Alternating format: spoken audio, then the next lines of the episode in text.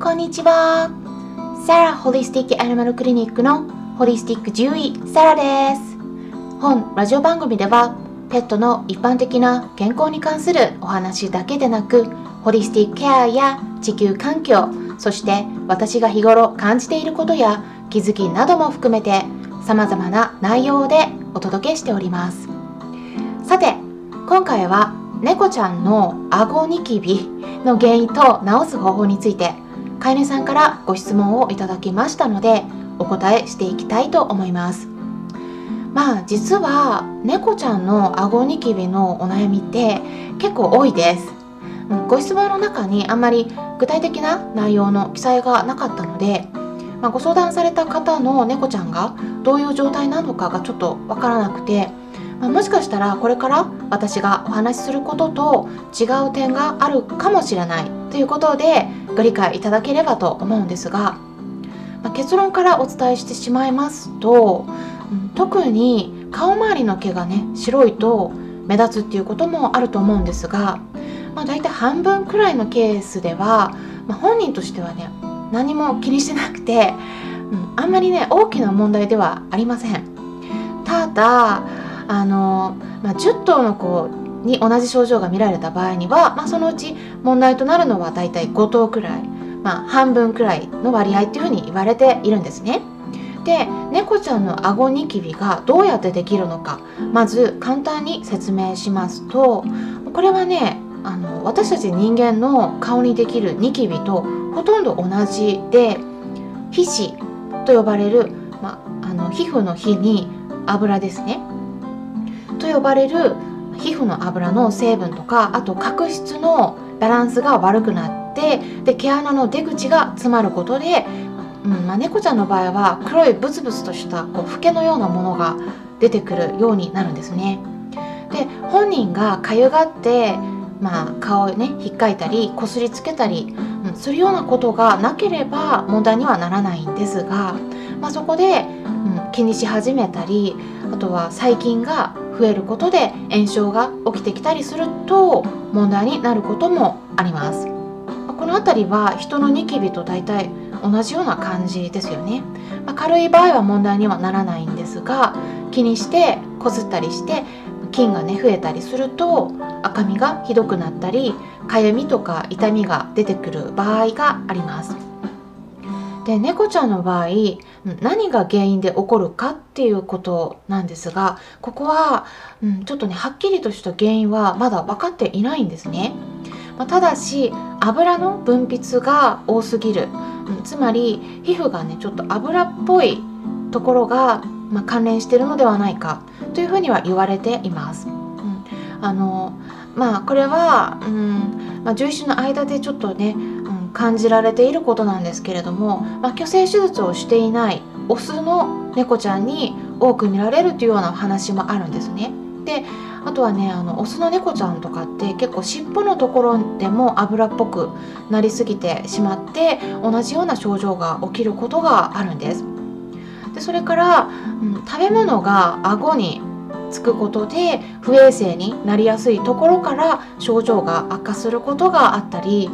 あとは歯周病などの歯の問題があることで顔周りのグルーミングつまり毛づくろいをきちんとしなかったりとかあとは免疫の働きが落ちているとか、うん、それからストレスも関係しているのではないかとかさまざ、まなことが言われています。ではどうしたらいいかお伝えしますと、まあ、いろいろなね治療法があるんですが、うん、まずはねあの、まあ、私は食器を変えてみるのが一つになるかなと思って提案します。でどうしてそうなるのかちょっと分かっていないんですが、うん、プラスチック製のもの食器とかだと猫ちゃんの顎ニキビができやすいって言われているんですね。なので、まあ、例えばうん、陶器のお皿に変えてみるっていうのが一つの方法になります。うんあのまあ、ステンレスもね悪くはないんだけれども陶器の方がまだあの金属製のアレルギーとかも出にくいかと思うんですね。であとはあのひどい場合は検査してみることも重要です。うん、あのそこでマラセチアとかといった名前のカビまあ、心筋ですね、まあ、そういったカビとかあと細菌それからニキビダニと呼ばれる寄生虫などの感染が見つかることもありますから感染があるのであればそれに対するお薬を飲ませたりあとは抗菌の菌に対するシャンプーを使ったりすると良くなります。まあ、それからあの私がおすすめしているのはあの栄養面で亜鉛とかビタミン A それからビタミン E とかオメガ3、うん、脂肪酸などといった皮膚の状態を良くしてくれるような、うん、サプリメントを与えたり食事を見直してみるということですね。うん、あのあとはこういった成分を多く含むような、うん、鶏肉や豚肉などの肝臓レバーやあと魚などを与えてみるといったこともおすすめの一つになります。ただあの他の病気をね抱えているような場合では与えない方がいい場合もありますし量の調整が必要になってきたりするので、うん、皮膚のその顎のところだけを部分的にこう見るのではなく体全体のことを考えて治療を決めていくことをお勧めします。まあ、その他に簡単にできるケアとしては食事をした後に、うん、ハーブティー、ハーブティーを顎のところにつけてで常に清潔に保っていくということです。まあ、一般的なねあの西洋医学標準治療の場合ではクロルヘキシジンという名前の消毒薬とかできれいにするのが一般的でまあそれがね処方されることも結構多いんですけれどもまああのまあね舐めても OK とは言われるんですが、まあ、あんまり消毒剤をね舐めるってあんまり良くないですよね。うん、なので、まあ、それよりもね私としては殺菌効果のある、うん、ハーブティーで綺麗にしてあげた方が安心ではないかなと思っています。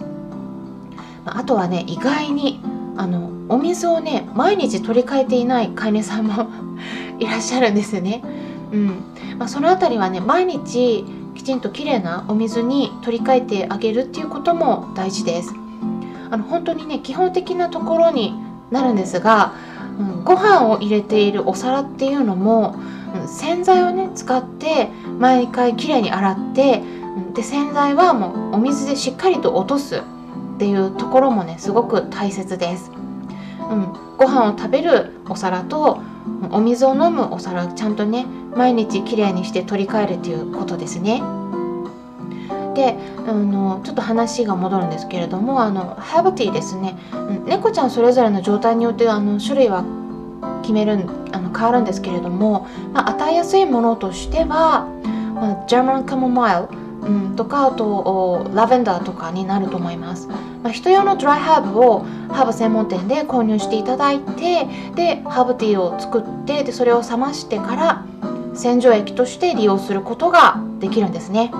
まあ、ただし自然だからね全部大丈夫とは言い切らなくて、まあ、特にアレルギーを起こして余計に赤くなるとか、まそういう症状が出るとかっていうことはまあ実際にはねあの猫ちゃんとかワンちゃんとか、まあ、ほとんどないんだけれども、まあ、一応理論上はありえるとは言われています、うん、いつもねお伝えしていることなんですが私の方でねそういう猫ちゃんとかそのご相談をお受けしているペットのうん、状態を確認しているわけではないんですね、うん、こういう方法もあるんだよっていうことでお話ししているっていうこと内容になるんであくまでも参考程度にしておいてください、うん、あのなので今回ねお伝えした方法を試していただいてもねいいと思うんですけれどもあの何かねな問題がこう起きた時にその子全体をね私の方で状態を把握してるわけではないのでうん、でどういうふうに具体的にやっているかっていうのもねあの見させてもらっているわけではないので私の方ではねちょっと責任は負えないですし必ずねやる時はご自身の判断と責任のもとで行うようにしてくださいね。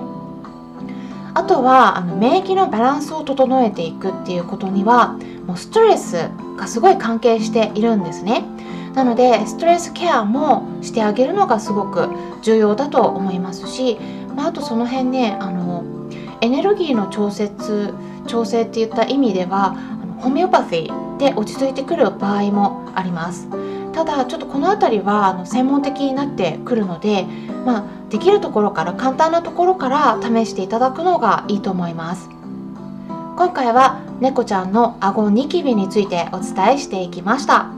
問題のないことがね多いと言われていてもやっぱり顎に黒いブツブツしたものが出てくるとどうしても気になってしまうかと思います、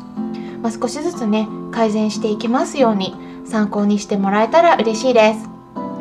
それから新型コロナ復興支援として今年の5月から YouTube で短いセミナー内容を100本公開していくという企画を行っておりますがある程度たまったところで無料で公開している動画は有料に切り替わる予定ですのであとこのね音声配信も有料に切り替えていく予定ですので興味のある内容がありましたら是非今のうちにチェックしておくことをお勧めします。それから今回のように、え質問箱を設けていまして、え質問をいただいた内容について回答しておりますので、え他にもね何か聞きたいことなどがありましたら質問箱を利用してもらえればと思います。リンク先については概要欄に載せておきますので気になる方は是非そちらも見てみてください。それではまたお会いしましょう。ホリスティック獣医サラでした。